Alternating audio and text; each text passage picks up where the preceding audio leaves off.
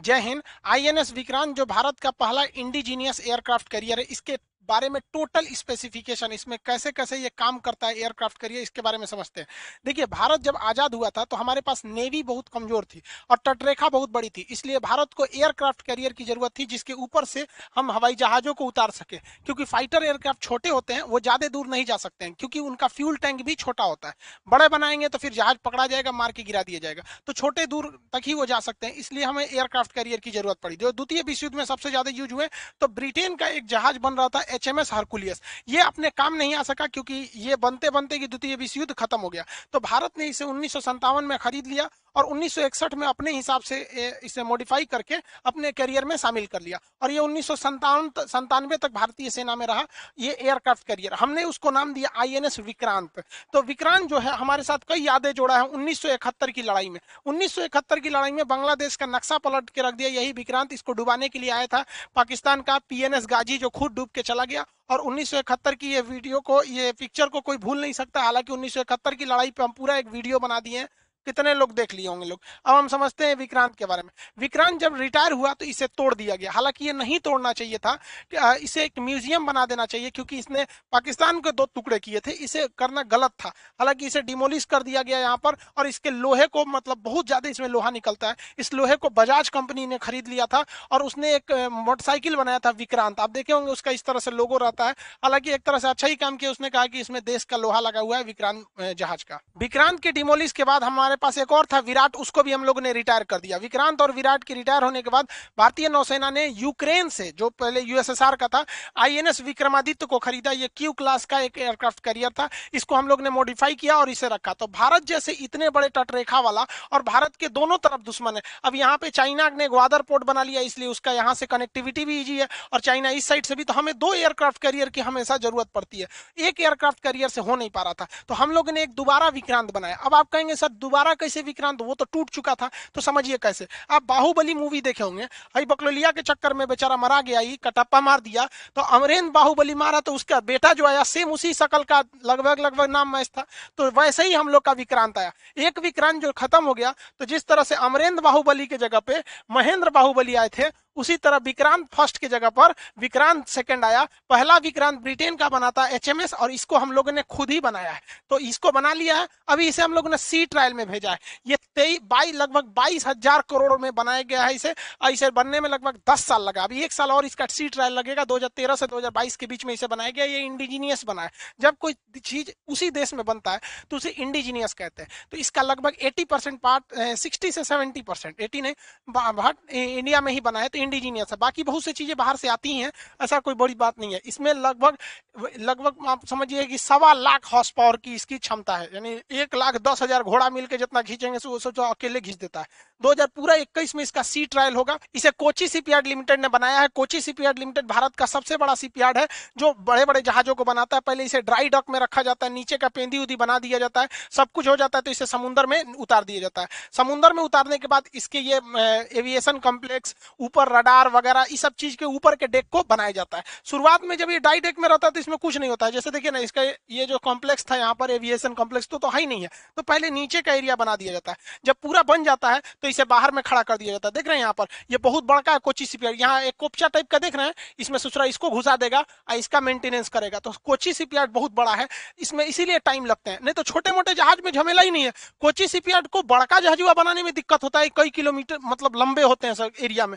छोटका छोटका को तो छोटा टांग के उठा देता है कि चल चल जो मछली मारना है यहाँ पर। आईएनएस विक्रांत को अभी बनाकर इसका सी ट्रायल में उतार दिया गया। इसकी लंबाई 860 फीट 203 फीट इसकी जो विर्थ है, एक चौरासी फीट इसकी ऊंचाई है यहाँ पर। एरिया लगभग 1.2.5 एकड़ में है। सोचो उतना एकड़ जगह है यहाँ पर, टॉप स्पीड इसकी बावन किलोमीटर पर आवर है। ये पंद्रह किलोमीटर जा सकता है। एक सौ छियानवे ऑफिसर रख सकते हैं, ग्यारह उनचास इस पे सेलर रह सकते हैं। इसके अलावा इस पे ऊपर एविएशन क्रू रहेंगे, सब हेलीकॉप्टर रहेगा, उसके पायलट इंजीनियर जहाजे रहेंगे, उसके पायलट इंजीनियर। अभी ये सी ट्रायल में रहेगा, एक साल तक, एक साल में इसकी हर चीज़ों को जाँच किया जाएगा, इसका ड्राफ्ट देखा जाएगा, जितना अंदाज़ा किया गया था उतना ही है या नहीं है। इसका टर्निंग रेडियस देखा जाएगा, क्योंकि जहाजों को, युद्धक जहाज़ ऐसे बहुत जल्दी टर्न कर लेना चाहिए। इसका स्पीड ब्रेक को देखा जाएगा, इसका स्पीड ट्रायल किया जाएगा, और इसके पूरे एक साल तक जब ये ट्रायल चलेगा, इसका एंकर रूम एंकर कैसे गिर रहा है, क्योंकि ये एंकर जो होते हैं, सब बहुत मदद करते हैं जहाजों को रुकने में और अचानक टर्न लेने में। फुल स्पीड में जहाज़ जाती है एंकर गिरा दीजिएगा तो पीछे से टर्न कर जाती है, अचानक। एंकर छोटा नहीं होता है, देख रहे हैं, बाबा इसी में बैठा है, टकलू यहाँ पर। तो बहुत हैवी होता है, इसका इमरजेंसी ब्रेक कह सकते हैं इसमें। इसके इंजन वगैरह की जाँच होगी, बहुत हैवी इंजन लगाया जाता है।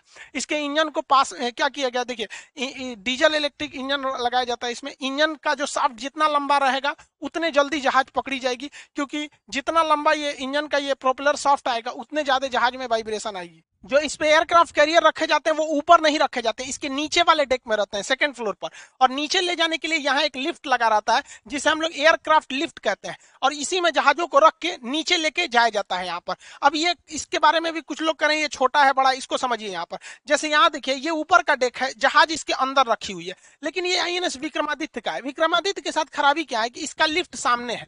लिफ्ट सामने के होने की वजह से जहाजों को जितना बड़ा जहाज़ है, उतने बड़े लिफ्ट करना पड़ेगा। जबकि आईएनएस विक्रांत जो हम लोगों ने बनाया है, इसका लिफ्ट जो है वो सी फेसिंग की ओर, समुद्र की ओर। तो देखिए, ये लिफ्ट जब सी फेसिंग की ओर रहता है तो ये लिफ्ट छोटा भी रहेगा ना तो जहाज़ यहाँ ले आइए, और जहाज़ का कुछ हिस्सा बाहर लटका दीजिए, कोई दिक्कत नहीं है। तो हम लोग का जो लिफ्ट है वो सी फेसिंग है, विक्रांत का। दो दो लिफ्ट है एविएशन कॉम्प्लेक्स जो ऊपर आइलैंड होता है, उसके एक साइड इधर, एक साइड इधर दो दो लिफ्ट है। अब यहाँ देखिए, यहाँ पर इसका ये लिफ्ट, इसका जहाज़ का इतना हिस्सा देखिए, समुद्र के बाहर है।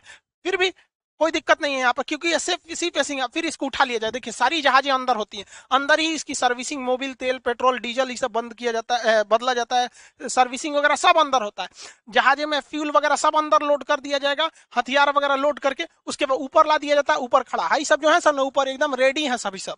और नीचे बात देखिए दो चार को झाँक रहे हैं सब इधर। सब अभी सर्विसिंग हो रहा है इसका कुछ लोग का कहना है कि ये नौ मीटर का ही है ये लिफ्ट। अब किसी ने इसे जांचा नहीं है। सेटेलाइट इमेज के हिसाब से उन लोगों ने अंदाज़ा लगा दिया है। नौ मीटर का है। और इनका कहना है कि भाई देखिए, इसमें ना मिग ट्वेंटी नाइन के फिट हो जाएगा, क्योंकि मिग ट्वेंटी नाइन जो के है नेवल वर्जन है, इसका विंग्स ऐसे फोल्ड हो जाता है। तो जब ये हैंगर में जाता है ना तो इसे फोल्ड करके और नीचे चल जाता है। उतर के आता है, जब उड़ना रहता है, तब खोलता है, फिर उड़ जाता है। अब ये, लेकिन तेजस भी आराम से फिट हो जाएगा। लेकिन जो अभी नेवी में सबसे तगड़ा चल रहा है एफ़ एटीन सुपर हॉर्नेट ये फिट नहीं होगा राफेल भी फिट नहीं होगा। अब ये किसी ने नापा नहीं है। अब दूसरी बात, ना हमारे पास एफ़ एफ़ एटीन है और ना ही राफेल का नेवल वर्जन है। इसको आने में भी अगर आठ दस साल लगेंगे। तो अगर मान के चलिए ये फिट नहीं हो पाएगा तो हम इसे लंबा चौड़ा कर देंगे। तो आप कहेंगे, सर, उसके लिए छह महीना टाइम लगेगा। इसको अलग करना के भैया, इसको सर्विसिंग में भी छह महीना लगती है। किसको? पूरी बड़की जहाजिया। तो छह महीने, मान के चलिए हमें इसे चौड़ा करना पड़ा। तो जब ये सर्विसिंग में जाएगी तो वहीं कह दिया जाएगा नेवी वालों से, भाई, इसको और चौड़ा कर दो। हालाँकि इसमें कहा जा रहा है कि इलेवन मीटर का है। लेकिन ये बहुत बड़ा इशू नहीं है। जब ज़रूरत पड़ेगी तो हम लोग कर लेंगे। अभी हमारे पास कौन सा है? तेजस ही है। नेवल तेजस तैयार कर रहे हैं। मिग ट्वेंटी की है। अब वो, ये सब जहाज़ आएँगे दो हज़ार तीस के टाइम पे। हाँ ये बात अलग है कि लिफ्ट को बड़ा होना चाहिए, ज़रूरत से थोड़ा सा ज़्यादा ही बड़ा रहना चाहिए। छोटे में अगर लिफ्ट छोटा रहेगा तो जहाजिया ऊपर फंस जाएगी। मान के लिफ्ट छोटा है जहाज़ बड़ा इसे रख दिए, इसी पे जहाज़ लिफ्टवा नीचे चल जाएगी, ऊपर फंस जाएगा इसे। इसका जो डेक होता है, इसकी मार्किंग को समझते हैं। देखिए, ये रेड लाइन जो दिखा रहा है, ये रेड लाइन ये ये हैंगर एरिया है। यहाँ जहाजों को खड़ा करना हो रहा है। यहाँ जहाजें खड़ी रहेंगी, वो जहाजें खड़ी रहेंगी जो रेडी टू फाइट है। और ये तो हैंगर है यहाँ पर, इसके रास्ते अंदर नीचे चली जाएँगे। अब ये जो येलो लाइन है, ये रनवे का लाइन है। इसमें दो टाइप के रनवे होते हैं। एक शॉर्ट टेक ऑफ़ के लिए, यहाँ यहाँ से जो टेक ऑफ़ करेगा जहाज़, उसको पूरे फुल पावर के साथ उड़ना पड़ेगा क्योंकि ये रनवे छोटा होता है। एक यहाँ रहता है, यहाँ पे थोड़ा, ये लंबा रनवे होता है। दोनों में सेम जहाजें उड़ती हैं। लेकिन अगर मान के चलिए आप ही को सौ मीटर का दौड़ और दो सौ मीटर का दौड़ लगाना है तो एनर्जी में डिफरेंस आता है। इसको इसलिए रखा गया है दो टाइप का कि ज़्यादा से ज़्यादा जहाजों को कम समय में उड़ाया जा सके। एक यहाँ से फटाक से उड़ान भरा, दो सेकंड का गैप देके एक ठोक उधर उड़ा दीजिए यहाँ पर, और एक ही रनवे रहता तो दिक्कत होता। इस रनवे के अलावे यहाँ पर लैंडिंग के लिए ये वाला स्ट्रिप होता है। लैंडिंग वाला स्ट्रिप होता है यहाँ पर, इस पर जहाजें लैंड करती हैं। ये गोल वाला है, हेलीकॉप्टर को उतरने के लिए है यहाँ पर, हेलीकॉप्टर वगैरह को। आप कहेंगे, सर, यहाँ हेलीकॉप्टर रहेगा तो लैंडिंग कैसे करेगा? हेलीकॉप्टर को उड़ा दिया जाएगा, लैंड करके फिर रख देते अपने यूज़ के हिसाब से होता है यहाँ पर। अब इसके लैंडिंग के टाइम पे पीछे अरेस्टेड वायर रखना पड़ता है। देखिए, यहाँ पे जहाजें हैं, ये खाली पे है, इसमें भी खाली दिखाया गया है जबकि यहाँ पर है, पूरा हैंगर लोड है यहाँ पर। ये सारी जहाजें जो है रेडी टू फाइट पे खड़ी है सब यहाँ पर। ये यहाँ पर, अभी रनवे के पास, देखिए, यहाँ से, ये टेक ऑफ़ के लिए रेडी है, यहाँ से टेक ऑफ़ कर सकता है यहाँ पर। जहाजों को आजकल उतारने के लिए कम जगह पे अरेस्टेड लैंडिंग किया जाता है। यहाँ तीन वायर होते हैं। अमूमन जहाज़ का जो पायलट होता है, जब लैंडिंग करने के लिए आता है तो इन तीन वायर में से बीच वाले वायर में फंसाने के लिए वो ज़्यादा प्रीफर करता है। क्योंकि पहले में अगर फंसाता है तो हो सकता है कि उधरे गिर जाए। देखिए, जहाज़ में नीचे हुक लगा होता है। इसी को कहते हैं अरेस्टेड लैंडिंग ये आता है और इसमें फंसा लेता है। और ये फंसाता है तो ये जहाज़ लैंड करती है ना इसी हुक के वजह से। और ये जहाज़ जो भी पायलट आता है फुल पावर के साथ लाता है कि बाई देवे अगर हुक ना फंसे तो वो वापस लेके उड़ जाए और फंस गया तो खुद ही रोक लेगा। और पायलट को पता भी चल जाता है, वो फुल पावर से आता है और केवल चक्का टच करता है और वो सोचता है कि भाग जाए और अगर फंस गया, उसको लगता है कि नहीं नहीं भाग रही है तो समझ जाता है, फंस गया है, रोक देता है नहीं तो लेकर फिर वापस उड़ जाएगा कभी कभी नहीं हो फंसता है। पायलट को यहाँ पे लैंडिंग कराने में सबसे समस्या आती है, क्योंकि एयरपोर्ट पर लैंडिंग कराना इजी होता है, लेकिन यहाँ पे जहाज़ कभी ऊपर नीचे घूमते हैं, कभी ऐसे, कभी लहर मारती है उस पर से जहाज़ मूविंग होता है। तो इसको एंगल मिलाना बहुत मुश्किल हो जाता है कि इसका एंगल कैसे मिलाया जाए। तो इस एंगल को मिलाने में टेकॉन रडार मदद करता है। ये ऊपर से ये जो रडार देख रहे हैं, यही बताता है कि देख बबुआ, तोरा लैंडिंग तो जहाज़ को थोड़ा सा और ऊपर करो, नीचे करो, दहीने बाएँ। समझ जाइए कि ये जिस तरह से वहाँ पर आईएलएस सिस्टम काम करता है ना एयरपोर्ट पे, वहाँ पे ये टेकॉन सिस्टम काम करता है। और यही बताता है ताकि लैंडिंग आराम से इस पर किया जा सके और इजिली यहाँ पर अरेस्टेड लायर को फंसाया जा सके। इसके ऊपर ये वाला रडार को देखेंगे तो ये मेरीन रडार होते हैं नेविगेशन रडार और मेरीन रडार इनका काम क्या होता है? मेरीन रडार छोटे मोटे टारगेट को पकड़ते हैं, जैसे ड्रोन आ गया या छोटे सीप आ गए सब, नहीं तो इसे सुरा इसी में बम बाँध के लड़ा जाएगा तो भड़किए जाएगा। और नेविगेशन रडार जो होते हैं, वो रास्ता पता, बताते हैं जहाजों को कि ये रास्ता है, इधर से जाइए, नहीं तो पता चला समुंदर ऊपर से तो दिख रहा है, समुंदर है, नीचे से कोई पहाड़ खड़ा रहेगा तो पेंदिए रगड़ा जाएगा उसका। तो ऐसी समस्या ना आए, इसके लिए कई तरह के इसमें रडार लगाए जाते हैं। इसके अलावा अगर आप यहाँ पे ऊपर देखेंगे, ये वाला, ये सेलेक्सर आर एन रडार ये बड़े साइज़ के होते हैं, दो ठो लगाए गए हैं यहाँ पर। ये एक इस साइड में, उधर से में, ये वार्निंग रडार होते हैं, ये 400 किलोमीटर रेंज होता है। 400 किलोमीटर के दायरे में कुछ भी आएगा, पूरा वार्निंग सिस्टम को ये दे देगा। इस सारे सिस्टम को, इसके ऊपर ही इसको लगाया जाता है ताकि वार्निंग इसको दिया जा सके। इसका जो मेन रडार लगाया गया है एम एम स्टार रडार लगाया गया है मल्टी फंक्शनल रडार ये एम एम स्टार यहाँ पर देखेंगे, ये इस शेप में बनाया गया है और एक यहाँ पर बनाया गया हालाँकि शायद इसमें अभी इसको फिट नहीं किया गया, क्योंकि जब इसमें फिट किया जाता है M M multi functional radar तो ये हल्का सा उभार आ जाता है। कोई ज़रूरी भी नहीं, देखिए यहाँ हल्का हल्का उभार देखने को मिलेगा। ये पूरे 360 डिग्री के डायरेक्शन में कई सारे टारगेट को निशाना बना सकते हैं। जैसे मान के चले अचानक दस ठो, पचास ठो जहाज़ आ गया, दस ठो मिसाइल आ गया, दो ठो हेलीकॉप्टर आ गया ड्रोन आ गया, इसको कोई टेंशन नहीं, सब पे नज़र रखेगा, एक ठो पे लॉक कर देगा इधर उधर में। तो ये multi functional M F multi functional star radar होते हैं, ये इसका मेन रडार है। हालाँकि इस पर चालू कर दिया गया होगा या नहीं भी किया होगा तो फिट करने में कोई ज़्यादा दिक्कत नहीं आता है। इसके अलावा इस पे ये जो अंटीना देख रहे हैं, ये बहुत महत्वपूर्ण काम करता है। ये कैमिट सिस्टम होता है, ये एंटी रडार होता है। इसे जहाजों के ऊपर वाले भाग में यहाँ पे शिफ्ट कर दिया जाता है, इस टाइप का ये क्या करता है? अगर दुश्मन का रडार हमारे विक्रांत को पकड़ेगा ना तो उसको भटका देगा। वो उसको फिगर नहीं बनने देगा, उसको भटका देता है तो इसलिए इसे एंटी रडार कहते हैं। तो दुश्मन अगर कोई मिसाइल मारेगा हमारे जहाज़ के ऊपर ना तो ये मिसाइल को भटका देगा। क्या इधर नहीं ना, उधर गिरो, उधर उधर विक्रांत है इधर तो भटका देता है वहाँ पर, जिससे कि निशाने चूक जाते हैं। समुद्र में किसी भी तरह का टावर या वायर नहीं बिछे रहते हैं जिससे कि आप बात कर सके। वहाँ सेटेलाइट ही एक चीज़ होता है। तो सेटेलाइट से बात करने के लिए सेटेलाइट कम्युनिकेशन, इसी के, इसे शॉर्टकट में सेटकॉम कहते हैं, सेटेलाइट कम्युनिकेशन। ये बहुत संख्या में यहाँ देखेंगे आप, सेटेलाइट कम्युनिकेशन के लिए यहाँ पर लगाया गया है। ये सेटकॉम होते हैं सब जो सेटेलाइट से आराम से कम्युनिकेट कर सकते हैं, अपने एरिया वगैरह को कम्युनिकेशन में कोई खास दिक्कत नहीं आती है। सेटकॉम के अलावा इसमें सबसे जो एडवांस लगाया गया एडवांस कंपोजिट कम्युनिकेशन सिस्टम होते हैं। ये बहुत ही ज़्यादा नेटवर्क को कंट्रोल करके रखता है। ये एंटीना के एक पूरे ग्रुप को कहते हैं। इसमें बहुत सारे एंटीना लगे रहते हैं। आप यहाँ देखेंगे तो ये लगे, लगाए गए हैं। ये क्या करता है? इस जहाज़ को कम्युनिकेशन करने में यही मदद करता है। ये जो आईएनएस विक्रांत है, ये किसी एयरक्राफ्ट कैसे संपर्क करेगा? इसी एंटीना के माध्यम से जो उड़ रहा हुआ ड्रोन है या जहाज़ है या हेलीकॉप्टर है, इसके अलावा सबमरीन से कोई पानी के अंदर है तो वो सिग्नल देगी तो यही पकड़ेगा। इसके अलावा तट पर मान के लिए मुंबई के तट से कोई आदेश आया तो यही पकड़ेगा। तो एक तरह से समझिए कि पूरा कम्युनिकेशन सिस्टम को यही कंट्रोल करके रखता है। सेकेंडरी सर्वेलांस रडार को इसके टॉप पर यहाँ आप देख सकते हैं, यहाँ लगाया गया ये रडार जहाजों के पोजीशन को दिखाता है। जैसे हमारे खुद के जहाज़ मान के चले राफेल वगैरह हैं या मिग 29 के हैं, इनके ऊपर भी रडार लगे होते हैं, लेकिन इस रडार की क्षमता ज़्यादा नहीं होती है। तो ये अगर उड़ते हुए गए, इनको रास्ता दिखाना है कि भाई देख तुम्हारे पीछे से दूसरा जहाज़ आ रहा है तो ये वाला रडार पता कर लेता है कि रे भैया, हमारा मिग गया है, उसके पीछे पाकिस्तानिया का भी है तो उसको ये वाला रडार तुरंत बता देगा पलट पलट पलट, मारे मार मार देगा वहाँ पर। डेक के अंदर जो होते हैं, पूरे सेलर वगैरह रहते हैं, इनके अंदर जिम प्लेग्राउंड वगैरह सारी चीज़ों का व्यवस्था होता है। खाने पीने का आइटम रहता है, इनमें छह महीने का सामान को स्टोर कर सकते हैं। इसमें रोट ब्रेड बिस्किट ये सब बनाने के लिए बेकरी मशीन होती है हॉस्पिटल होता है, सब चीज़ इसके अंदर। ये चलता फिरता शहर है, इतना खतरनाक होता है यहाँ पर। पाकिस्तान को टेंशन हो गया इसको लेके। उसका कह रहा है कि इतनी फैसिलिटी तो उसके कराची शहर में नहीं है, जितना अकेले इसमें। इसके ऊपर वाले इस पार्ट को हम लोग कहते हैं एविएशन कॉम्प्लेक्स इसे आइलैंड भी कहते हैं लोग यहाँ पर। नहीं तो इसे एविएशन कॉम्प्लेक्स या सुपर स्ट्रक्चर कहते हैं। इसी पे सारा कमांड सिस्टम इसी पर रखा गया रहता है।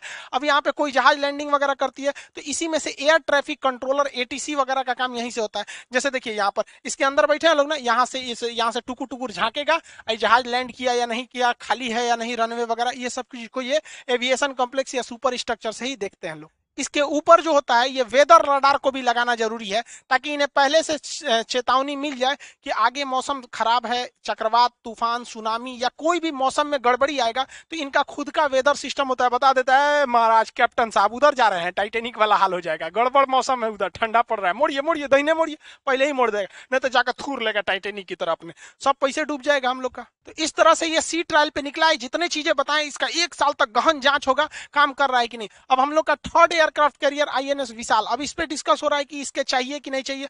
बजट के अभाव में कहा जा रहा है कि भैया इसको नहीं चाहिए। हालाँकि हमें थर्ड एयरक्राफ्ट की ज़रूरत ज़रूरी है वहाँ पर और थर्ड एयरक्राफ्ट जो आएगा, उसमें ये स्की जंप वाला सिस्टम नहीं होगा। स्की जंप में जहाजों को ऐसे, इसके ऊपर जाके ऐसे जंप करके उड़ाया जाता है, जिस वजह से अपनी फुल क्षमता से नहीं उड़ पाती है। जबकि अमेरिका वगैरह में देखेंगे तो उसमें कैटापुल सिस्टम है, छोटे से रनवे बस इतने दूर में जहाजें उड़ जाती है दो दो रनवे इसमें क्या किया जाता है ना, जहाज़ के निचले चक्के को नीचे एक मशीन होती है, गुलेल टाइप का, उसमें फंसा दिया जाता है। और वो उसको फेंक देता है ऐसे गुलेल टाइप का। तो उड़ाने के लिए कोई दिक्कत ही नहीं है। तो विक्रांत में हम लोग इस, इस आने वाला थर्ड एयरक्राफ्ट करियर के लिए हमें इसकी ज़रूरत पड़ेगी। और रखना भी चाहिए हम लोग को क्योंकि देखिए थर्ड एयरक्राफ्ट करियर की हमको ज़रूरत है ही है क्योंकि भारत की जो तटरेखा है आप देखेंगे एक लंबी तटरेखा है तो इसको हमेशा दो एयरक्राफ्ट चाहिए। अब हम कहेंगे सर दो ठो है भाई एक ठो अगर सर्विसिंग में जाता है ना तो छह महीने लगते हैं उसको रिपेयर सर्विसिंग इतना बड़ा एरिया है उसको करने में। तो एक ठो तो सर्विसिंग में जाएगा। तो एनी टाइम हमारे पास एक ही अवेलेबल रहेगा। तो तीन ठो रहेगा तो एक ठो सर्विसिंग में गया दो ठो रेडी है तो हमें तीन चाहिए एक, एक हिंद महासागर एक, एक अरब सागर एक बंगाल की खाड़ी एक सर्विसिंग के लिए चाहिए। और दूसरा हमें बनाने में जाता क्या है? वरना यूक्रेन का हाल हो जाएगा। दुनिया में सबसे ज़्यादा एयरक्राफ्ट मतलब पानी वाली जहाजों को बनाया था यूक्रेन में जब रूस जो था यूएसएसआर था उन्नीस सौ इक्यानवे में जब यूएसएसआर टूटा तो इसके जितने भी वो सीपीआर थे उसको छोड़ दिया गया। दुनिया में जितने भी बड़े बड़े रूस ने एयरक्राफ्ट कैरियर बनाए हैं, वो सब के सब यूक्रेन में बने हैं। और आज हाल यूक्रेन का ये हो गया है कि यूक्रेन जहाज़ बनाना भूल गया क्योंकि उसने कुछ आगे सिप बनाए नहीं। अब उसको जहाज़ बनाने के लिए तुर्की से खरीद रहा है। तो वही हाल हमारा हो जाएगा। अगर हमारे पास कैटापुस टेक्नोलॉजी नहीं है जो जहाजों को उड़ा सके तो क्या दिक्कत है भाई साहब? हम लोग को, हम लोगों ने ऑलरेडी बना रखा है एक एयरक्राफ्ट कैरियर ये विक्रांत। विक्रांत हम लोग के पास ऑलरेडी है। हमारे पास इसका डिज़ाइन है, नक्शा है, हर चीज़ है। अगर हमारे पास थर्ड बनाने के लिए खर्चा आता है तो इसी को कॉपी करके एक और बना दीजिए। ज़्यादा खर्चा नहीं आएगा। ना आपको अलग से इंजीनियर बुलाना है ना डिज़ाइन बनवाना है ना कोई ए, कटिंग का सांचा अलग बनाना सब कुछ फिट है वहाँ पर। जैसे मान के चलिए हम किसी दर्जी के पास गए कपड़ा सिलवाने के लिए और दो महीना बाद कहें कि यार ये कपड़ा तो ठीक ही हो रहा है एक और सिलवा लेते हैं तो हमको मेहनत थोड़ी करना है कपड़ा खरीद के दे देंगे उसके पास नाप ऑलरेडी है तो हमारे पास ऑलरेडी नाप पड़ा हुआ है विक्रांत का एक और बना के दे देंगे तीन तो हो ही जाएगा यहाँ पर। देखिए डर भी ज़रूरी होता है संख्या बहुत मायने रखती है। कोई कहेगा पाकिस्तान के पास कितना एयरक्राफ्ट करिए? एक को नहीं। चाइना के पास अभी फ़िलहाल एगो है, एगो बन रहा है 2030 तक 10 गो कर लेगा। अरे 10 गो कर लेगा। और 2030 तक हम लोग मॉडले बनाएँगे। तब तक इसी को छाप कर रख दीजिए। हमारे इंजीनियर क्या खाली बैठे रहेंगे सब 2030 तक? और हम तो कहते हैं कि भाई एयरक्राफ्ट कैरियर में बहुत खर्चा आता है। एक जहाज़ खरीदो, उसके ऊपर हेलीकॉप्टर अलग से खरीदो, उसके ऊपर मतलब एयरक्राफ्ट लड़ाकू जहाज़ अलग से खरीदो। उससे अच्छा है कि हम लोगों को एक आइलैंड बना लेना चाहिए आर्टिफिशियल देखिए, हमारे पास ऑलरेडी जो है, यहाँ पर हमारा ये अंडमान निकोबार है। यहाँ हमारी नेवी ऑलरेडी डिप्लाइड है, यहाँ रडार एयरपोर्ट वगैरह सब है यहाँ लक्षद्वीप में है तो भारत को क्या करना चाहिए कि हम लोग को यहाँ पर एक और से अलग से आइलैंड बना दीजिए, एक यहाँ बना दीजिए। ये क्या करेगा? ये पूरे एरिया को कंट्रोल कर लेगा। ये पूरे एरिया को कंट्रोल कर लिया। यहाँ ऑलरेडी हमारा अंडमान निकोबार पूरा कंट्रोल कर लिया। चाइना घुसो सा शुरू तो नहीं यहाँ पर। और एक हम लोग को यहाँ बना लो और एक इस साइड बना लीजिए। ये हमारा लक्षद्वीप है, ये पूरे बॉर्डर को कंट्रोल कर लेगा। यहाँ एक आइलैंड बना लेते हैं इंटरनेशनल बॉर्डर में कौन चिल्लाने आएगा? चाइना बोल, बनाइए कौन इधर कोई है ही नहीं चिल्लाने वाला यहाँ पर। पाकिस्तान चिल्लाएगा, उसको चिल्लाने दीजिए यहाँ पर। ये एरिया से यहाँ कंट्रोल कर लेंगे। एक आइलैंड इधर बना देंगे। चाइना ने यहाँ जिबूती में बना रखा है। कंट्रोल हो गया, खत्म कहानी। अब जो हमारे बच्चे सब विक्रांत वगैरह, उसको छुट्टा साड़ की तरह टहलने दीजिए कि तुम टहलो जी भाई, इधर कोई दिक्कत नहीं है। और इस आइलैंड पे कोई झमेला नहीं होता है। आपको टेंशन फ्री है। आपका इतना एरिया आपको देखिएगा तो ये एरिया सेफ़ हो गया, ये एरिया सेफ़ हो गया। अब इस आइलैंड को ना इसको दुश्मन के बम गिराने से झमेला है। अब भाई जहाज़ पे बम गिराएँगे, डूब जाएगी, थोड़े गिरेगा, जहाँ बम गिरेगा, वहीं कुछ हल्का सा डिस्टर्ब होगा और आप यहाँ पर पूरा रडार फिट कर लीजिए आर्मी के रहने का जगह बना दीजिए, हर चीज़ बना सकते हैं और इसमें कम खर्चा है और सिंगल इन्वेस्टमेंट है। एक बार बनाइए इसका कोई एक्सपायरी डेट नहीं है। जहाज़ का तो एक्सपायरी डेट हो जाता है। वहाँ पे उसको फ्यूल चाहिए डीजल चाहिए बैटरी चाहिए जनरेटर चाहिए, ये चाहिए। इसके लिए कोई दिक्कत नहीं। उसके लिए साइज़ मायने रखता है। साइज़ बड़ा नहीं होना चाहिए। इसमें पूरा बनाइए यहाँ पर। पूरा हम लोग कंट्रोल कर सकते हैं। कम खर्चा में आ जाएगा। तो हम तो कहते हैं कि इस साइड आइलैंड से कवर करके, इस साइड आइलैंड से दू को यहाँ पे, तीन गो लेते ही एगो सर्विसिंग होगा, दू छुट्टा साढ़ की तरह घूमेंगे सब। आप क्या सोचते हैं कि क्या हमें आइलैंड पे वर्क करना चाहिए कि नहीं? क्योंकि इतना बड़ा जो एयरक्राफ्ट कैरियर है, ये एक मिसाइल भी अगर इस पर बढ़िया से हिट कर जाएगा तो रिस्क है। हालाँकि मिसाइल को ये हिट होने नहीं देता, इसमें बहुत सारे सिस्टम लगे हुए हैं। अब पाकिस्तान क्या क्या कहना है? देखिए, ये सब साले सब पूरा बैल है सब। अब हमारा जो विक्रांत है तो विक्रांत की कॉस्टिंग जोड़ दीजिएगा। उसके ऊपर मिग 29 के जो 36 जहाज़ आएँगे, उनकी कॉस्टिंग जोड़िएगा। उस पर 10 हेलीकॉप्टर आएँगे, उसकी कॉस्टिंग जोड़िएगा। उसके साथ जो पूरा बैटल ग्रुप चलेगा, उसका कॉस्टिंग उस पर चौसठ बराक मिसाइल जुड़ेंगे। उसकी कॉस्टिंग जोड़िएगा तो मोटा मोटी बारह बिलियन डॉलर पड़ेगा। और पाकिस्तान के पूरे तीनों सेनाओं को मिला दीजिएगा। थल सेना वायुसेना जल सेना नौ सबको तो ग्यारह बिलियन डॉलर का बजट है। सोच रहे उनके पूरे बजट से ज़्यादा हम लोग का एक जहाज़ है। तो ये क्या करे सब? तो इन्होंने चाइना से चाइना इनको ठग दिया। अरे बैल कहीं का। चाइना ने कहा, हमने एक मिसाइल बनाया है। मिसाइल का नाम है सी एम फोर हंड्रेड ये मिसाइल जाके मार देगा विक्रांत को। इन गधों को इन्होंने बताया ही नहीं कि इस मिसाइल में गाइडेंस सिस्टम उन्होंने दिया ही नहीं है। अब विक्रांत अपना जगह बदल देगा तो ये वहीं जाके गिर जाएगा। पूरी तरह से लोल है इनको दे दिया है। कितना दिया है? साठ गो। जबकि इन गधों को कुछ पता ही नहीं है कि आईएनएस विक्रांत जो है, चौसठ गो बराक एट मिसाइल रखता है। ये बराक एट मिसाइल इसराइल का बना हुआ, इंडिया इसराइल मिल के बनाए हैं सब। और आयरन डोम जो इसराइल ने गाजा के रॉकेटों को मार देता है, उसका बाप है ये। आयरन डोम की तो क्षमता दस किलोमीटर होता है। इससे थोड़ा डेढ़ सौ किलोमीटर मारेगा और उसके आगे ही कह रहा है कि हम फेंकेंगे मर अरे यार, इस अगर विक्रांत चुपचाप अपना लंगर गिरा के ब्रेक मार देगा ना तो तुम्हारा मिसाइल पानी में गिरेगा। और तुम्हारा जे एम सेवनटीन एक लड़ाकू जहाज़ दुए को लेकर उड़ सकता है और इसके ऊपर हमारे विक्रांत के ऊपर ऑलरेडी फाइटर जहाज़ है, ये जाके उस जहाज़ को मार देंगे तो ना, हम मार देंगे यहाँ पर। उसके अलावे सेवेंटी सिक्स एम एम का कैनल लगा हुआ है, तोप से मार के गिराया जा सकता है। या फिर हमारे पास एक six hundred sixty machine gun लगे हुए हैं। ये पॉइंट मशीन गन होते हैं। इनको रडार से फिट कर दीजिए। ये जिधर देखेंगे निशाना लगाने की ज़रूरत नहीं। रडार से देख के मार देते हैं वहाँ पर लेकिन ना, ये मार के गिरा देंगे हमारे विक्रांत को। इन ससुरों को कुछ अते पते नहीं है यहाँ। आई होप आप विक्रांत के सारे एवियोनिक्स और रडार सिस्टम को समझ गए होंगे। आपकी क्या राय है? भारत को केवल एयरक्राफ्ट कैरियर पर डिपेंड रहना चाहिए कि साथ साथ इसके पैरलर आइलैंड पर भी डेवलप करना चाहिए? क्योंकि चाइना ने आइलैंड्स को मिलिट्री आइलैंड बना रखा है। दुबई ने तो आइलैंड पर पूरा शहर ही बसा रखा है। यूपीएससी या स्टेट पीसीएस के एग्ज़ाम में मेंस में आप देखेंगे साइंस एंड टेक के पोर्शन में एक क्वेश्चन ऐसे ज़रूर रहते हैं टेक्नोलॉजी से रिलेटेड। तो ये अभी करंट का है तो ये अक्सर पूछने की संभावना भी है। और बीपीएससी का तो नोटिफिकेशन भी दिसंबर में एग्ज़ाम भी है, दरोगा C D P CDPO BPSC line से सबके एग्ज़ाम है। इसके बैचेज भी बहुत जल्दी आने वाले हैं। सत्रह अगस्त से क्लास भी खुल जाएगा और बैच जैसे आएँगे तो हम आपको उसका इन्फॉर्मेशन दे देंगे, उसके बैच कब आते हैं। और आप सभी लोग को पंद्रह अगस्त की ढेर सारी शुभकामनाएँ। मिलेंगे नेक्स्ट क्लास में। जय हिंद। जय हिंद आईएनएस विक्रांत जो भारत का पहला इंडिजीनियस एयरक्राफ्ट कैरियर है इसके बारे में टोटल स्पेसिफिकेशन इसमें कैसे कैसे ये काम करता है एयरक्राफ्ट करियर इसके बारे में समझते हैं। देखिए, भारत जब आज़ाद हुआ था तो हमारे पास नेवी बहुत कमज़ोर थी और तटरेखा बहुत बड़ी थी। इसलिए भारत को एयरक्राफ्ट करियर की ज़रूरत थी, जिसके ऊपर से हम हवाई जहाजों को उतार सके। क्योंकि फाइटर एयरक्राफ्ट छोटे होते हैं, वो ज़्यादा दूर नहीं जा सकते हैं, क्योंकि उनका फ्यूल टैंक भी छोटा होता है। बड़े बनाएँगे तो फिर जहाज़ पकड़ा जाएगा, मार के गिरा दिया जाएगा। तो छोटे दूर तक ही वो जा सकते हैं, इसलिए हमें एयरक्राफ्ट कैरियर की ज़रूरत पड़ी। जो द्वितीय विश्व युद्ध में सबसे ज़्यादा यूज़ हुए तो ब्रिटेन का एक जहाज़ बन रहा था एच एम एस हरकुलियस ये अपने काम नहीं आ सका क्योंकि ये बनते बनते कि द्वितीय विश्व युद्ध खत्म हो गया। तो भारत ने इसे उन्नीस में खरीद लिया और 1961 में अपने हिसाब से इसे मॉडिफाई करके अपने करियर में शामिल कर लिया। और ये उन्नीस संतानवे तक भारतीय सेना में रहा, ये एयरक्राफ्ट करियर हमने उसको नाम दिया आईएनएस विक्रांत। तो विक्रांत जो है, हमारे साथ कई यादें जोड़ा है उन्नीस सौ इकहत्तर की लड़ाई में। उन्नीस सौ इकहत्तर की लड़ाई में बांग्लादेश का नक्शा पलट के रख दिया। यही विक्रांत इसको डुबाने के लिए आया था। पाकिस्तान का पीएनएस गाजी जो खुद डूब के चला गया। और उन्नीस सौ इकहत्तर की ये वीडियो को, ये पिक्चर को कोई भूल नहीं सकता। हालाँकि उन्नीस सौ इकहत्तर की लड़ाई पे हम पूरा एक वीडियो बना दिए हैं। कितने लोग देख लिए होंगे लोग? अब हम समझते हैं विक्रांत के बारे में। विक्रांत जब रिटायर हुआ तो इसे तोड़ दिया गया। हालाँकि ये नहीं तोड़ना चाहिए था इसे एक म्यूज़ियम बना देना चाहिए क्योंकि इसने पाकिस्तान के दो टुकड़े किए थे। इसे करना गलत था। हालाँकि इसे डिमोलिश कर दिया गया यहाँ पर और इसके लोहे को मतलब बहुत ज़्यादा इसमें लोहा निकलता है। इस लोहे को बजाज कंपनी ने खरीद लिया था और उसने एक मोटरसाइकिल बनाया था विक्रांत। आप देखे होंगे उसका इस तरह से लोगो रहता है।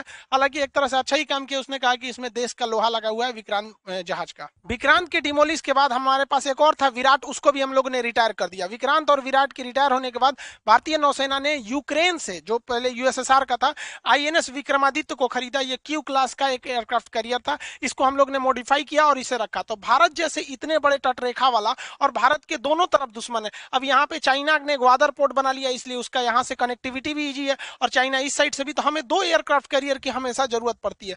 एक एयरक्राफ्ट करियर से हो नहीं पा रहा था तो हम लोग ने एक दोबारा विक्रांत बनाया। अब आप कहेंगे, सर, दोबारा दोबारा कैसे विक्रांत? वो तो टूट चुका था। तो समझिए कैसे? आप बाहुबली मूवी देखे होंगे। अभी बकलोलिया के चक्कर में बेचारा मरा गया ही कटप्पा मार दिया। तो अमरेंद्र बाहुबली मारा तो उसका बेटा जो आया सेम उसी शकल का लगभग लगभग नाम मैच था। तो वैसे ही हम लोग का विक्रांत आया। एक विक्रांत जो खत्म हो गया तो जिस तरह से अमरेंद्र बाहुबली के जगह पे महेंद्र बाहुबली आए थे उसी तरह विक्रांत फ़र्स्ट की जगह पर, विक्रांत सेकंड आया। पहला विक्रांत ब्रिटेन का बना था एचएमएस और इसको हम लोगों ने खुद ही बनाया है। तो इसको बना लिया है। अभी इसे हम लोगों ने सी ट्रायल में भेजा है। ये तेईस बाई, लगभग बाईस हज़ार करोड़ में बनाया गया है इसे। इसे बनने में लगभग दस साल लगा। अभी एक साल और इसका सी ट्रायल लगेगा। दो हज़ार तेरह से दो हज़ार बाईस के बीच में इसे बनाया गया। ये इंडिजीनियस बना है। जब कोई चीज़ उसी देश में बनता है तो उसे इंडिजीनियस कहते हैं। तो इसका लगभग एटी पार्ट सिक्सटी से सेवेंटी परसेंट एटी नहीं इंडिया में ही बना है। तो इंडिजीनियस है बाकी बहुत सी चीज़ें बाहर से आती हैं, ऐसा कोई बड़ी बात नहीं है। इसमें लगभग लगभग आप समझिए कि सवा लाख हॉर्स पावर की इसकी क्षमता है। यानी एक लाख दस हज़ार घोड़ा मिल के जितना खींचेंगे वो सोचो अकेले खींच देता है। 2000 पूरा इक्कीस में इसका सी ट्रायल होगा। इसे कोची सीपीआर लिमिटेड ने बनाया है। कोची सीपीआर लिमिटेड भारत का सबसे बड़ा सीपीआर है, जो बड़े बड़े जहाजों को बनाता है। पहले इसे ड्राई डॉक में रखा जाता है, नीचे का पेंदी उदी बना दिया जाता है। सब कुछ हो जाता है तो इसे समुद्र में उतार दिया जाता है। समुद्र में उतारने के बाद इसके ये एविएशन कॉम्प्लेक्स ऊपर रडार वगैरह इस सब चीज़ के ऊपर के डेक को बनाया जाता है। शुरुआत में जब ये डाई डेक में रहता है तो इसमें कुछ नहीं होता है। जैसे देखिए ना इसका ये जो कॉम्प्लेक्स था यहाँ पर एविएशन कॉम्प्लेक्स तो, तो है ही नहीं है। तो पहले नीचे का एरिया बना दिया जाता है। जब पूरा बन जाता है तो इसे बाहर में खड़ा कर दिया जाता है। देख रहे हैं यहाँ पर ये बहुत बड़का है कोची सीपीआर। यहाँ एक कोपचा टाइप का देख रहे हैं इसमें सुसरा इसको घुसा देगा और इसका मेंटेनेंस करेगा। तो कोची सीपीआर बहुत बड़ा है इसमें इसीलिए टाइम लगते हैं। नहीं तो छोटे मोटे जहाज़ में झमेला ही नहीं है। कोची सीपीआर को बड़का जहाजुआ बनाने में दिक्कत होता है कई किलोमीटर मतलब लंबे होते हैं सब एरिया में। छोटका छोटका को तो टांग के उठा देता है कि चल चल जो मछली मारना है यहाँ पर। आईएनएस विक्रांत को अभी बनाकर इसका सी ट्रायल में उतार दिया गया। इसकी लंबाई 860 फीट 203 फीट इसकी जो विर्थ है, एक सौ चौरासी फीट इसकी ऊंचाई है यहाँ पर। एरिया लगभग 1.2.5 एकड़ में है। सोचो उतना एकड़ जगह है यहाँ पर टॉप स्पीड इसकी बावन किलोमीटर पर आवर है। ये पंद्रह किलोमीटर जा सकता है। एक सौ छियानवे ऑफिसर रख सकते हैं। ग्यारह सौ उनचास इस पे सेलर रह सकते हैं। इसके अलावा इस पे ऊपर एविएशन क्रू रहेंगे। सब हेलीकॉप्टर रहेगा। उसके पायलट इंजीनियर जहाजे रहेंगे। उसके पायलट इंजीनियर अभी ये सी ट्रायल में रहेगा। एक साल तक, एक साल में इसकी हर चीज़ों को जाँच किया जाएगा, इसका ड्राफ्ट देखा जाएगा, जितना अंदाज़ा किया गया था उतना ही है या नहीं है। इसका टर्निंग रेडियस देखा जाएगा, क्योंकि जहाजों को युद्धक जहाज़ जैसे बहुत जल्दी टर्न कर लेना चाहिए। इसका स्पीड ब्रेक को देखा जाएगा, इसका स्पीड ट्रायल किया जाएगा, और इसके पूरे एक साल तक जब ये ट्रायल चलेगा, इसका एंकर रूम एंकर कैसे गिर रहा है? क्योंकि ये एंकर जो होते हैं सब बहुत मदद करते हैं जहाजों को रुकने में और अचानक टर्न लेने में। फुल स्पीड में जहाज़ जाती है एंकर गिरा दीजिएगा तो पीछे से टर्न कर जाती है अचानक। एंकर छोटा नहीं होता है, देख रहे हैं, बाबा इसी में बैठा है, टकलू यहाँ पर। तो बहुत हैवी होता है, इसका इमरजेंसी ब्रेक कह सकते हैं इसमें। इसके इंजन वगैरह की जाँच होगी, बहुत हैवी इंजन लगाया जाता है। इसके इंजन को पास क्या किया गया? देखिए डीजल इलेक्ट्रिक इंजन लगाया जाता है इसमें। इंजन का जो साफ्ट जितना लंबा रहेगा, उतने जल्दी जहाज़ पकड़ी जाएगी, क्योंकि जितना लंबा ये इंजन का ये प्रोपेलर सॉफ्ट आएगा, उतने ज़्यादा जहाज़ में वाइब्रेशन आएगी। जो इस पे एयरक्राफ्ट कैरियर रखे जाते हैं, वो ऊपर नहीं रखे जाते, इसके नीचे वाले डेक में रहते हैं सेकंड फ्लोर पर। और नीचे ले जाने के लिए यहाँ एक लिफ्ट लगा रहता है, जिसे हम लोग एयरक्राफ्ट लिफ्ट कहते हैं। और इसी में जहाजों को रख के नीचे लेके जाया जाता है यहाँ पर। अब ये, इसके बारे में भी कुछ लोग करें, ये छोटा है, बड़ा, इसको समझिए यहाँ पर। जैसे यहाँ देखिए, ये ऊपर का डेक है, जहाज़ इसके अंदर रखी हुई है। लेकिन ये आईएनएस विक्रमादित्य का है। विक्रमादित्य के साथ खराबी क्या है कि इसका लिफ्ट सामने है। लिफ्ट सामने के होने की वजह से जहाजों को जितना बड़ा जहाज़ है, उतने बड़े लिफ्ट करना पड़ेगा। जबकि आईएनएस विक्रांत जो हम लोगों ने बनाया है, इसका लिफ्ट जो है वो सी फेसिंग की ओर, समुद्र की ओर। तो देखिए, ये लिफ्ट जब सी फेसिंग की ओर रहता है तो ये लिफ्ट छोटा भी रहेगा ना तो जहाज़ यहाँ ले आइए, और जहाज़ का कुछ हिस्सा बाहर लटका दीजिए, कोई दिक्कत नहीं है। तो हम लोग का जो लिफ्ट है वो सी फेसिंग है, विक्रांत का। दो दो लिफ्ट है एविएशन कॉम्प्लेक्स जो ऊपर आइलैंड होता है, उसके एक साइड इधर, एक साइड इधर दो दो लिफ्ट है। अब यहाँ देखिए, यहाँ पर इसका ये लिफ्ट, इसका जहाज़ का इतना हिस्सा देखिए, समुद्र के बाहर है। फिर भी कोई दिक्कत नहीं है यहाँ पर, क्योंकि सिर्फ़, इसी फेसिंग है फिर इसको उठा लिया जाए। देखिए, सारी जहाजें अंदर होती हैं। अंदर ही इसकी सर्विसिंग, मोबिल, तेल, पेट्रोल, डीजल, ये सब बंद किया जाता है बदला जाता है। सर्विसिंग वगैरह सब अंदर होता है। जहाजे में फ्यूल वगैरह सब अंदर लोड कर दिया जाएगा, हथियार वगैरह लोड करके, उसके बाद ऊपर ला दिया जाता है, ऊपर खड़ा। है सब जो है सर ऊपर एकदम रेडी है सभी सब। और नीचे बात देखिए, दो चार को झाँक रहे हैं सब इधर सब अभी सर्विसिंग हो रहा है इन का। कुछ लोग का कहना है कि ये नौ मीटर का ही है, ये लिफ्ट। अब किसी ने इसे जांचा नहीं है। सेटेलाइट इमेज के हिसाब से उन लोगों ने अंदाज़ा लगा दिया है। नौ मीटर का और इनका कहना है कि भाई देखिए, इसमें ना मिग ट्वेंटी नाइन के फिट हो जाएगा, क्योंकि मिग ट्वेंटी नाइन जो के है, नेवल वर्जन है, इसका विंग्स ऐसे फोल्ड हो जाता है। तो जब ये हैंगर में जाता है ना तो इसे फोल्ड करके, और नीचे चल जाता है। उतर के आता है, जब उड़ना रहता है, तब खोलता है, फिर उड़ जाता है। अब ये, लेकिन तेजस भी आराम से फिट हो जाएगा। लेकिन जो अभी नेवी में सबसे तगड़ा चल रहा है एफ़ एटीन सुपर हॉर्नेट ये फिट नहीं होगा राफेल भी फिट नहीं होगा। अब ये किसी ने नापा नहीं है। अब दूसरी बात, ना हमारे पास एफ़ एफ़ एटीन है, और ना ही राफेल का नेवल वर्जन है। इसको आने में भी अगर आठ दस साल लगेंगे तो अगर मान के चलिए ये फिट नहीं हो पाएगा तो हम इसे लंबा चौड़ा कर देंगे। तो आप कहेंगे, सर, उसके लिए छह महीना टाइम लगेगा। इसको अलग करना के, भैया, इसको सर्विसिंग में भी छह महीना लगती है। किसको? पूरी बड़की जहाजिया। तो छह महीने, मान के चलिए हमें इसे चौड़ा करना पड़ा। तो जब ये सर्विसिंग में जाएगी तो वहीं कह दिया जाएगा नेवी वालों से, भाई, इसको और चौड़ा कर दो। हालाँकि इसमें कहा जा रहा है कि इलेवन मीटर का है। लेकिन ये बहुत बड़ा इशू नहीं है। जब ज़रूरत पड़ेगी तो हम लोग कर लेंगे। अभी हमारे पास कौन सा है? तेजस ही है। नेवल तेजस तैयार कर रहे हैं। मिग ट्वेंटी नाइन की है। अब वो, ये सब जहाज़ आएँगे दो हज़ार तीस के टाइम पे। हाँ ये बात अलग है कि लिफ्ट को बड़ा होना चाहिए, ज़रूरत से थोड़ा सा ज़्यादा ही बड़ा रहना चाहिए। छोटे में अगर लिफ्ट छोटा रहेगा तो जजिया ऊपर फंस जाएगी। मान के लिफ्ट छोटा है, जहाज़ बड़ा है, इसे रख दिए, इसी पे जहाज़। लिफ्ट नीचे चल जाएगी, ऊपर फंस जाएगा इसे। इसका जो डेक होता है, इसकी मार्किंग को समझते हैं। देखिए, ये रेड लाइन जो दिखा रहा है, ये रेड लाइन ये ये हैंगर एरिया है, यहाँ जहाजों को खड़ा करना हो रहा है। यहाँ जहाजें खड़ी रहेंगी, वो जहाजें खड़ी रहेंगी जो रेडी टू फाइट है। और ये तो हैंगर है यहाँ पर, इसके रास्ते अंदर नीचे चली जाएँगे। अब ये जो येलो लाइन है, ये रनवे का लाइन है। इसमें दो टाइप के रनवे होते हैं। एक शॉर्ट टेक ऑफ़ के लिए, यहाँ यहाँ से जो टेक ऑफ़ करेगा जहाज़, उसको पूरे फुल पावर के साथ उड़ना पड़ेगा, क्योंकि ये रनवे छोटा होता है। एक यहाँ रहता है, यहाँ पे थोड़ा, ये लंबा रनवे होता है। दोनों में सेम जहाजें उड़ती हैं। लेकिन अगर मान के चलिए आप ही को सौ मीटर का दौड़ और दो मीटर का दौड़ लगाना है तो एनर्जी में डिफरेंस आता है। इसको इसलिए रखा गया है दो टाइप का, कि ज़्यादा से ज़्यादा जहाजों को कम समय में उड़ाया जा सके। एक यहाँ से फटाक से उड़ान भरा, दो सेकंड का गैप देके एक ठोक उधर उड़ा दीजिए यहाँ पर, और एक ही रनवे रहता तो दिक्कत होता। इस रनवे के अलावे यहाँ पर लैंडिंग के लिए ये वाला स्ट्रिप होता है। लैंडिंग वाला स्ट्रिप होता है यहाँ पर, इस पर जहाजें लैंड करती हैं। ये गोल वाला है, हेलीकॉप्टर को उतरने के लिए है यहाँ पर, हेलीकॉप्टर वगैरह को। आप कहेंगे, सर, यहाँ हेलीकॉप्टर रहेगा तो लैंडिंग कैसे करेगा? हेलीकॉप्टर को उड़ा दिया जाएगा, लैंड करके फिर रख देते अपने यूज़ के हिसाब से होता है यहाँ पर। अब इसके लैंडिंग के टाइम पे पीछे अरेस्टेड वायर रखना पड़ता है। देखिए, यहाँ पे जहाजे हैं, ये खाली पे है, इसमें भी खाली दिखाया गया है जबकि यहाँ पर है, पूरा हैंगर लोड है यहाँ पर। ये सारी जहाजें जो है रेडी टू फाइट पे खड़ी है सब यहाँ पर। ये यहाँ पर, अभी रनवे के पास, देखिए, यहाँ से, ये टेक ऑफ़ के लिए रेडी है, यहाँ से टेक ऑफ़ कर सकता है यहाँ पर। जहाजों को आजकल उतारने के लिए कम जगह पे अरेस्टेड लैंडिंग किया जाता है। यहाँ तीन वायर होते हैं। अमूमन जहाज़ का जो पायलट होता है, जब लैंडिंग करने के लिए आता है तो इन तीन वायर में से बीच वाले वायर में फंसाने के लिए वो ज़्यादा प्रीफर करता है। क्योंकि पहले में अगर फंसाता है तो हो सकता है कि उधरे गिर जाए। देखिए, जहाज़ में नीचे हुक लगा होता है। इसी को कहते हैं अरेस्टेड लैंडिंग ये आता है और इसमें फंसा लेता है। और ये फंसाता है तो ये जहाज़ लैंड करती है ना इसी हुक के वजह से। और ये जहाज़ जो भी पायलट आता है फुल पावर के साथ लाता है कि बाई देवे, अगर हुक ना फंसे तो वो वापस लेके उड़ जाए।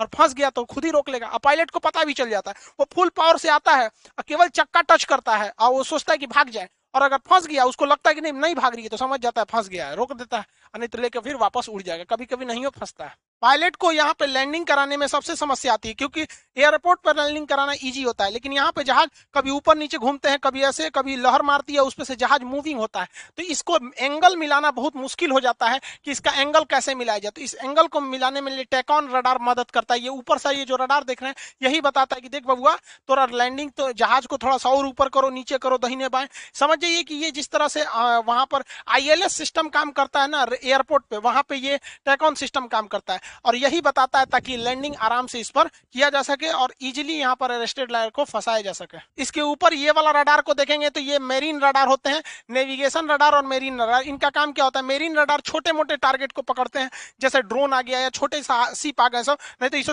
इसी में बम बाँध के लड़ा जाएगा तो भड़किए जाएगा। और नेविगेशन रडार जो होते हैं, वो रास्ता बताते हैं जहाजों को कि ये रास्ता है, इधर से जाइए, नहीं तो पता चला समुंदर ऊपर से तो दिख रहा है समुंदर है, नीचे से कोई पहाड़ खड़ा रहेगा तो पेंदिए रगड़ा जाएगा उसका। तो ऐसी समस्या ना आए, इसके लिए कई तरह के इसमें रडार लगाए जाते हैं। इसके अलावा अगर आप यहाँ पे ऊपर देखेंगे, ये वाला, ये सेलेक्सर आर रडार ये बड़े साइज़ के होते हैं, दो ठो लगाए गए हैं यहाँ पर। ये एक इस साइड में, उधर से में, ये वार्निंग रडार होते हैं, ये 400 किलोमीटर रेंज होता है। 400 किलोमीटर के दायरे में कुछ भी आएगा, पूरा वार्निंग सिस्टम को ये दे देगा। इस सारे सिस्टम को, इसके ऊपर ही इसको लगाया जाता है ताकि वार्निंग इसको दिया जा सके। इसका जो मेन रडार लगाया गया है एम एम स्टार रडार लगाया गया है मल्टी फंक्शनल रडार ये एम एम स्टार यहाँ पर देखेंगे, ये इस शेप में बनाया गया है और एक यहाँ पर बनाया गया हालाँकि शायद इसमें अभी इसको फिट नहीं किया गया, क्योंकि जब इसमें फिट किया जाता है M M multi functional radar तो ये हल्का सा उभार आ जाता है। कोई ज़रूरी भी नहीं, देखिए यहाँ हल्का हल्का उभार देखने को मिलेगा। ये पूरे 360 डिग्री के डायरेक्शन में कई सारे टारगेट को निशाना बना सकते हैं। जैसे मान के चले अचानक दस ठो, पचास ठो जहाज़ आ गया, दस ठो मिसाइल आ गया, दो ठो हेलीकॉप्टर आ गया ड्रोन आ गया, इसको कोई टेंशन नहीं, सब पे नज़र रखेगा, एक ठो पे लॉक कर देगा इधर उधर में। तो ये multi functional M F multi functional star radar होते हैं, ये इसका मेन रडार है। हालाँकि इस पे चालू कर दिया गया होगा या नहीं भी किया होगा तो फिट करने में कोई ज़्यादा दिक्कत नहीं आता है। इसके अलावा इसमें ये जो एंटीना देख रहे हैं, ये बहुत महत्वपूर्ण काम करता है। ये कैमिट सिस्टम होता है, ये एंटी रडार होता है। इसे जहाजों के ऊपर वाले भाग में यहाँ पे शिफ्ट कर दिया जाता है, इस टाइप का। ये क्या करता है? अगर दुश्मन का रडार हमारे विक्रांत को पकड़ेगा ना तो उसको भटका देगा। वो उसको फिगर नहीं बनने देगा, उसको भटका देता है तो इसलिए इसे एंटी रडार कहते हैं। तो दुश्मन अगर कोई मिसाइल मारेगा हमारे जहाज़ के ऊपर ना तो ये मिसाइल को भटका देगा। क्या इधर नहीं ना, उधर गिरो, उधर उधर विक्रांत है, इधर। तो भटका देता है वहाँ पर, जिससे कि निशाने चूक जाते हैं। समुन्द्र में किसी भी तरह का टावर या वायर नहीं बिछे रहते हैं जिससे कि आप बात कर सके। वहाँ सेटेलाइट ही एक चीज़ होता है। तो सेटेलाइट से बात करने के लिए सेटेलाइट कम्युनिकेशन, इसी के इसे शॉर्टकट में सेटकॉम कहते हैं, सेटेलाइट कम्युनिकेशन। ये बहुत संख्या में यहाँ देखेंगे आप, सेटेलाइट कम्युनिकेशन के लिए यहाँ पर लगाया गया है। ये सेटकॉम होते हैं सब जो सेटेलाइट से आराम से कम्युनिकेट कर सकते हैं, अपने एरिया वगैरह को कम्युनिकेशन में कोई खास दिक्कत नहीं आती है। सेटकॉम के अलावा इसमें सबसे जो एडवांस लगाया गया, एडवांस कंपोजिट कम्युनिकेशन सिस्टम होते हैं। ये बहुत ही ज़्यादा नेटवर्क को कंट्रोल करके रखता है। ये एंटीना के एक पूरे ग्रुप को कहते हैं। इसमें बहुत सारे एंटीना लगे रहते हैं। आप यहाँ देखेंगे तो ये लगे, लगाए गए हैं। ये क्या करता है? इस जहाज़ को कम्युनिकेशन करने में यही मदद करता है। ये जो आईएनएस विक्रांत है, ये किसी एयरक्राफ्ट कैसे संपर्क करेगा? इसी एंटीना के माध्यम से जो उड़ रहा हुआ ड्रोन है या जहाज़ है या हेलीकॉप्टर है, इसके अलावा सबमरीन से कोई पानी के अंदर है तो वो सिग्नल देगी तो यही पकड़ेगा। इसके अलावा तट पर मान के लिए मुंबई के तट से कोई आदेश आया तो यही पकड़ेगा। तो एक तरह से समझिए कि पूरा कम्युनिकेशन सिस्टम को यही कंट्रोल करके रखता है। सेकेंडरी सर्वेलांस रडार को इसके टॉप पर यहाँ आप देख सकते हैं, यहाँ लगाया गया ये रडार जहाजों के पोजीशन को दिखाता है। जैसे हमारे खुद के जहाज़ मान के चले राफेल वगैरह हैं या मिग 29 के इनके ऊपर भी रडार लगे होते हैं, लेकिन इस रडार की क्षमता ज़्यादा नहीं होती है। तो ये अगर उड़ते हुए गए, इनको रास्ता दिखाना है कि भाई देख तुम्हारे पीछे से दूसरा जहाज़ आ रहा है तो ये वाला रडार पता कर लेता है कि रे भैया, हमारा मिग गया है, उसके पीछे पाकिस्तानिया का भी है तो उसको ये वाला रडार तुरंत बता देगा पलट पलट पलट, मारे मार मार देगा वहाँ पर। डेक के अंदर जो होते हैं, पूरे सेलर वगैरह रहते हैं, इनके अंदर जिम, प्लेग्राउंड वगैरह, सारी चीज़ों का व्यवस्था होता है। खाने पीने का आइटम रहता है, इनमें छह महीने का सामान को स्टोर कर सकते हैं। इसमें रोट, ब्रेड, बिस्किट, ये सब बनाने के लिए बेकरी मशीन होती है, हॉस्पिटल होता है, सब चीज़ इसके अंदर। ये चलता फिरता शहर है, इतना खतरनाक होता है यहाँ पर। पाकिस्तान को टेंशन हो गया इसको लेके। उसका कह रहा है कि इतनी फैसिलिटी तो उसके कराची शहर में नहीं है, जितना अकेले इसमें, इसके ऊपर वाले इस पार्ट को हम लोग कहते हैं, एविएशन कॉम्प्लेक्स। इसे आईलैंड भी कहते हैं लोग यहाँ पर। नहीं तो इसे एविएशन कम्प्लेक्स या सुपर स्ट्रक्चर कहते हैं। इसी पे सारा कमांड सिस्टम इसी पर रखा गया रहता है। अब यहाँ पे कोई जहाज़ लैंडिंग वगैरह करती है तो इसी में से एयर ट्रैफ़िक कंट्रोलर एटीसी वगैरह का काम यहीं से होता है। जैसे देखिए यहाँ पर, इसके अंदर बैठे हैं लोग ना, यहाँ से इस, यहाँ से टुकुर टुकुर झांकेगा जहाज़ लैंड किया या नहीं किया, खाली है या नहीं रनवे वगैरह, ये सबको ये एविएशन कॉम्प्लेक्स या सुपर स्ट्रक्चर से ही देखते हैं लोग। इसके ऊपर जो होता है, ये वेदर रडार को भी लगाना ज़रूरी है, ताकि इन्हें पहले से चेतावनी मिल जाए कि आगे मौसम खराब है, चक्रवात, तूफ़ान, सुनामी या कोई भी मौसम में गड़बड़ी आएगा तो इनका खुद का वेदर सिस्टम होता है। बता देता है, महाराज, कैप्टन साहब, उधर जा रहे हैं, टाइटेनिक वाला हाल हो जाएगा, गड़बड़ मौसम है उधर, ठंडा पड़ रहा है, मोड़िए मोड़िए, दहीने मोड़िए, पहले ही मोड़ देगा, नहीं तो जाकर थूर लेगा टाइटेनिक की तरफ़ में। सब पैसे डूब जाएगा हम लोग का। तो इस तरह से ये सी ट्रायल पे निकला है, जितने चीज़ें बताएँ, इसका एक साल तक गहन जाँच होगा, काम कर रहा है कि नहीं। अब हम लोग का third aircraft carrier INS Vishal. अब इस पे डिस्कस हो रहा है कि इसके चाहिए कि नहीं चाहिए। बजट के अभाव में कहा जा रहा है कि भैया इसको नहीं चाहिए। हालाँकि हमें थर्ड एयरक्राफ्ट की ज़रूरत ज़रूरी है वहाँ पर और थर्ड एयरक्राफ्ट जो आएगा उसमें ये स्की जंप वाला सिस्टम नहीं होगा। स्की जंप में जहाजों को ऐसे, इसके ऊपर जाके ऐसे जंप करके उड़ाया जाता है, जिस वजह से अपनी फुल फुल क्षमता से नहीं उड़ पाती है। जबकि अमेरिका वगैरह में देखेंगे तो उसमें कैटा कैटापुल सिस्टम है, छोटे से रनवे बस इतने दूर में जहाजें उड़ जाती है दो दो रनवे इसमें क्या किया जाता है ना, जहाज़ के निचले चक्के को नीचे एक मशीन होती है, गुलेल टाइप का, उसमें फंसा दिया जाता है। और वो उसको फेंक देता है ऐसे गुलेल टाइप का। तो उड़ाने के लिए कोई दिक्कत ही नहीं है। तो विक्रांत में हम लोग इस, इस आने वाला थर्ड एयरक्राफ्ट करियर के लिए हमें इसकी ज़रूरत पड़ेगी। और रखना भी चाहिए हम लोग को क्योंकि देखिए थर्ड एयरक्राफ्ट करियर की हमको ज़रूरत है है क्योंकि भारत की जो तटरेखा है आप देखेंगे एक लंबी तटरेखा है तो इसको हमेशा दो एयरक्राफ्ट चाहिए। अब हम कहेंगे सर दो ठो है भाई एक ठो अगर सर्विसिंग में जाता है ना तो छह महीने लगते हैं उसको रिपेयर सर्विसिंग इतना बड़ा एरिया है उसको करने में। तो एक ठो तो सर्विसिंग में जाएगा। तो एनी टाइम हमारे पास एक ही अवेलेबल रहेगा। तो तीन ठो रहेगा तो एक ठो सर्विसिंग में गया दो ठो रेडी है तो हमें तीन चाहिए। एक, एक हिंद महासागर एक, एक अरब सागर एक बंगाल की खड़ी एक सर्विसिंग के लिए चाहिए। और दूसरा हमें बनाने में जाता क्या है? वरना यूक्रेन का हाल हो जाएगा। दुनिया में सबसे ज़्यादा एयरक्राफ्ट मतलब पानी वाली जहाजों को बनाया था यूक्रेन ने। जब रूस जो था, यूएसएसआर था, उन्नीस सौ इक्यानवे में जब यूएसएसआर टूटा तो इसके जितने भी वो सीपीआर थे, उसको छोड़ दिया गया। दुनिया में जितने भी बड़े बड़े रूस ने एयरक्राफ्ट कैरियर बनाए हैं, वो सब के सब यूक्रेन में बने हैं। और आज हाल यूक्रेन का ये हो गया है कि यूक्रेन जहाज़ बनाना भूल गया क्योंकि उसने कुछ आगे सिप बनाए नहीं, अब उसको जहाज़ बनाने के लिए तुर्की से खरीद रहा है। तो वही हाल हमारा हो जाएगा। अगर हमारे पास कैटापुस टेक्नोलॉजी नहीं है जो जहाजों को उड़ा सके तो क्या दिक्कत है भाई साहब? हम लोग को, हम लोगों ने ऑलरेडी बना रखा है एक एयरक्राफ्ट कैरियर ये विक्रांत। विक्रांत हम लोग के पास ऑलरेडी है। हमारे पास इसका डिज़ाइन है, नक्शा है, हर चीज़ है। अगर हमारे पास थर्ड बनाने के लिए खर्चा आता है तो इसी को कॉपी करके एक और बना दीजिए।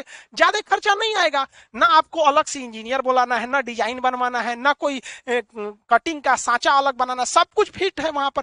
जैसे मान के चलिए हम किसी दर्जी के पास गए कपड़ा सिलवाने के लिए, और दो महीना बाद कहें कि, यार, ये कपड़ा तो ठीक ही रहा है, एक और सिलवा लेते हैं। तो हमको मेहनत थोड़ी करना है, कपड़ा खरीद के दे देंगे, उसके पास नाप ऑलरेडी है तो हमारे पास ऑलरेडी नाप पड़ा हुआ है विक्रांत का, एक और बना के दे देंगे, तीन तो हो ही जाएगा यहाँ पर।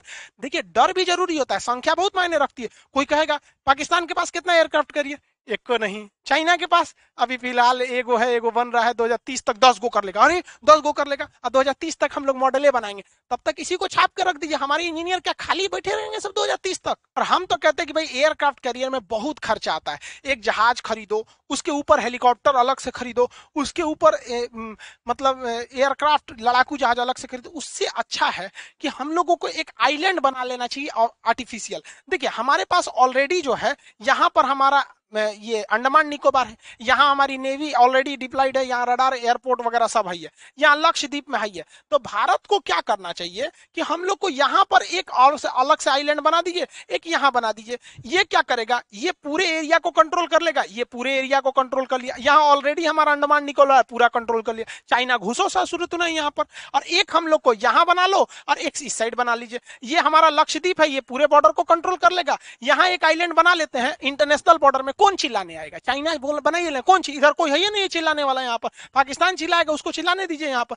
ये एरिया से यहाँ कंट्रोल कर लेंगे। एक आइलैंड इधर बना देंगे। चाइना ने यहाँ जीबूती में बना रखा है। कंट्रोल हो गया, खत्म कहानी। अब जो हमारे बच्चे सब विक्रांत वगैरह, उसको छुट्टा साड़ की तरह टहलने दीजिए कि तुम टहलो जी भाई, इधर कोई दिक्कत नहीं है। और इस आइलैंड पे कोई झमेला नहीं होता है। आपको टेंशन फ्री है, आपका इतना एरिया आपको देखिएगा तो ये एरिया सेफ़ हो गया, ये एरिया सेफ़ हो गया। अब इस आइलैंड को ना इसको दुश्मन के बम गिराने से झमेला है। अब भाई जहाज़ पे बम गिराएँगे, डूब जाएगी, थोड़े गिरेगा, जहाँ बम गिरेगा, वहीं कुछ हल्का सा डिस्टर्ब होगा और आप यहाँ पर पूरा रडार फिट कर लीजिए आर्मी के रहने का जगह बना दीजिए, हर चीज़ बना सकते हैं और इसमें कम खर्चा है और सिंगल इन्वेस्टमेंट है। एक बार बनाइए इसका कोई एक्सपायरी डेट नहीं है। जहाज़ का तो एक्सपायरी डेट हो जाता है। वहाँ पे उसको फ्यूल चाहिए डीजल चाहिए बैटरी चाहिए जनरेटर चाहिए, ये चाहिए। इसके लिए कोई दिक्कत नहीं। उसके लिए साइज़ मैंने रखता है। साइज़ बड़ा नहीं होना चाहिए। इसमें पूरा बनाइए यहाँ पर। पूरा हम लोग कंट्रोल कर सकते हैं। कम खर्चा में आ जाएगा। तो हम तो कहते हैं कि इस साइड आईलैंड से कवर करके, इस साइड आईलैंड से दू को यहाँ पे, तीन गो लेते ही एगो सर्विसिंग होगा, दो छुट्टा साढ़ की तरह घूमेंगे सब। आप क्या सोचते हैं कि क्या हमें आइलैंड पे वर्क करना चाहिए कि नहीं? क्योंकि इतना बड़ा जो एयरक्राफ्ट कैरियर है, ये एक मिसाइल भी अगर इस पर बढ़िया से हिट कर जाएगा तो रिस्क है। हालाँकि मिसाइल को ये हिट होने नहीं देता, इसमें बहुत सारे सिस्टम लगे हुए हैं। अब पाकिस्तान क्या क्या कहना है? देखिए, ये सब साले सब पूरा बैल है सब।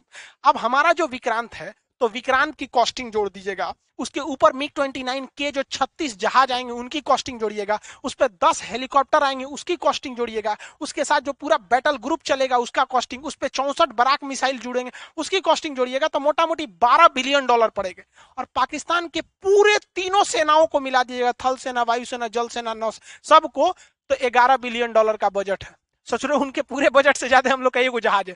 तो ये क्या करे सब? तो इन्होंने चाइना से, चाइनवा इनको ठग दिया। अरे बैल कहीं का। चाइना ने कहा, हमने एक मिसाइल बनाया है। मिसाइल का नाम है सी एम फोर हंड्रेड ये मिसाइल जाके मार देगा विक्रांत को। इन गधों को इन्होंने बताया ही नहीं कि इस मिसाइल में गाइडेंस सिस्टम उन्होंने दिया ही नहीं है। अब विक्रांत अपना जगह बदल देगा तो ये वहीं जाके गिर जाएगा। पूरी तरह से लोल है इनको दे दिया है। कितना दिया है? साठ गो। जबकि इन गधों को कुछ पता ही नहीं है कि आईएनएस विक्रांत जो है चौसठ गो बराक एट मिसाइल रखता है। ये बराक एट मिसाइल इसराइल का बना हुआ, इंडिया इसराइल मिल के बनाए हैं सब, और आयरन डोम जो इसराइल ने गाजा के रॉकेटों को मार देता है, उसका बाप है ये। आयरन डोम की तो क्षमता दस किलोमीटर होता है, इससे डेढ़ सौ किलोमीटर मारेगा और उसके आगे ही कह रहा है कि हम फेंकेंगे, मर अरे यार, इस अगर विक्रांत चुपचाप अपना लंगर गिरा के ब्रेक मार देगा ना तो तुम्हारा मिसाइल पानी में गिरेगा। और तुम्हारा जे एम सेवनटीन एक लड़ाकू जहाज़ दुए को लेकर उड़ सकता है और इसके ऊपर हमारे विक्रांत के ऊपर ऑलरेडी फाइटर जहाज़ है, ये जाके उस जहाज़ को मार देंगे तो ना, हम मार देंगे यहाँ पर। उसके अलावे 76 सिक्स mm का कैनन लगा हुआ है, तोप से मार के गिराया जा सकता है। या फिर हमारे पास AK six hundred sixty machine gun लगे हुए हैं। ये पॉइंट मशीन गन होते हैं। इनको रडार से फिट कर दीजिए। ये जिधर देखेंगे, निशाना लगाने की ज़रूरत नहीं। रडार से देख के मार देते हैं वहाँ पे लेकिन ना, ये मार के गिरा देंगे हमारे विक्रांत को। इन ससुरों को कुछ अते पते नहीं है यहाँ। आई होप आप विक्रांत के सारे एवियोनिक्स और रडार सिस्टम को समझ गए होंगे। आपकी क्या राय है? भारत को केवल एयरक्राफ्ट कैरियर पर डिपेंड रहना चाहिए कि साथ साथ इसके पैरलर आइलैंड पर भी डेवलप करना चाहिए? क्योंकि चाइना ने आइलैंड्स को मिलिट्री आइलैंड बना रखा है। दुबई ने तो आइलैंड पर पूरा शहर ही बसा रखा है। यूपीएससी या स्टेट पीसीएस के एग्ज़ाम में मेंस में आप देखेंगे साइंस एंड टेक के पोर्शन में एक क्वेश्चन ऐसे ज़रूर रहते हैं टेक्नोलॉजी से रिलेटेड। तो ये अभी करंट का है तो ये अक्सर पूछने की संभावना भी है। और बीपीएससी का तो नोटिफिकेशन भी दिसंबर में एग्ज़ाम भी है, दरोगा सीडीपीओ बीपीएससी लाइन से सबके एग्ज़ाम है। इसके बैचेज भी बहुत जल्दी आने वाले हैं। सत्रह अगस्त से क्लास भी खुल जाएगा और बैच जैसे आएँगे तो हम आपको उसका इन्फॉर्मेशन दे देंगे, उसके बैच कब आते हैं। और आप सभी लोग को पंद्रह अगस्त की ढेर सारी शुभकामनाएँ। मिलेंगे नेक्स्ट क्लास में। जय हिंद।